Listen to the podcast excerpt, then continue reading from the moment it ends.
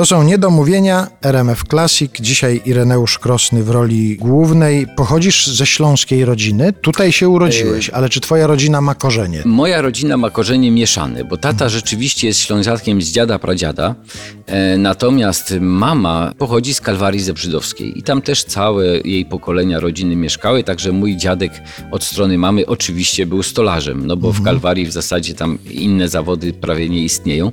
Jakichś tradycji artystycznych w rodzie to raczej nie miałem. To była bardzo prosta rzemieślnicza rodzina w Kalwarii, rolnicza rodzina w Pawłowicach, więc mój tata był pierwszym członkiem rodu, który skończył studia wyższe. Tam się zresztą poznał na AGH z moją e, mamą. Oboje studiowali geodezję na AGH w Krakowie, więc oni już zamieszkali w mieście, no i wszystko się jakby już związało z Tychami. No ale Tychy to jest twoje miejsce, tutaj się urodziłeś, tutaj żyjesz. Był kiedyś taki moment, no może już w tych chwilach, kiedy ruszyłeś w świat, dostawałeś najlepsze recenzje za występ w Chicago na przykład, Róże Montre, gdzieś tam cię zawiało do Chin, do Korei. Był taki moment, kiedy pomyślałeś sobie, że czas najwyższy pomyśleć, żeby gdzie indziej zamieszkać, żeby zmienić miejsce? To znaczy, był taki moment, że z żoną musieliśmy sobie odpowiedzieć na podstawowe pytanie, czy emigrujemy, czy nie. Bo był rzeczywiście taki moment, że w Stanach Zjednoczonych się na tyle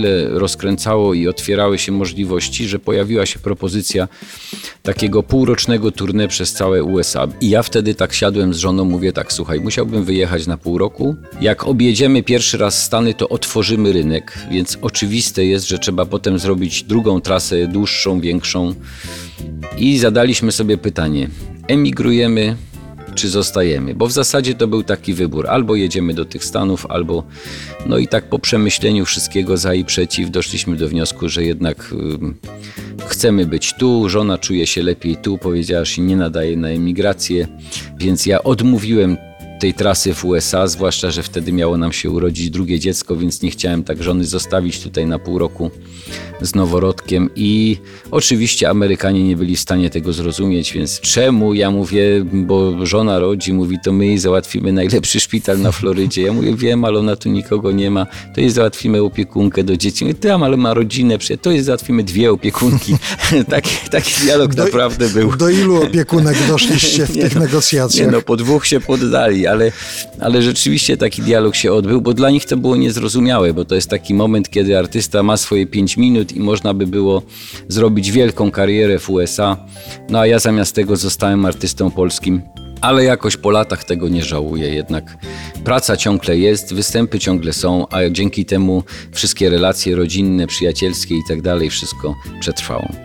A kiedy był taki moment w tym twoim życiu zawodowym, że pomyślałeś sobie, no, to, to jest coś, czym ja się będę zajmował przez całe życie. Od teraz już wiem, że to jest mój zawód. Tak, są takie dwa ważne aspekty tego. Jedna sprawa to jest kwestia taka. Ja trzy lata czekałem na moment w ogóle wejścia na jakąś poważną scenę. Ja, jak postanowiłem, że będę samotnym mimem i rozpocząłem działalność, to grałem głównie na salach gimnastycznych, w jakichś szkołach, jakiś, jak się dobrze zdarzyło, to była aula szkolna, prawda? Więc to były ciężkie czasy, finansowo jechało się na krawędzi.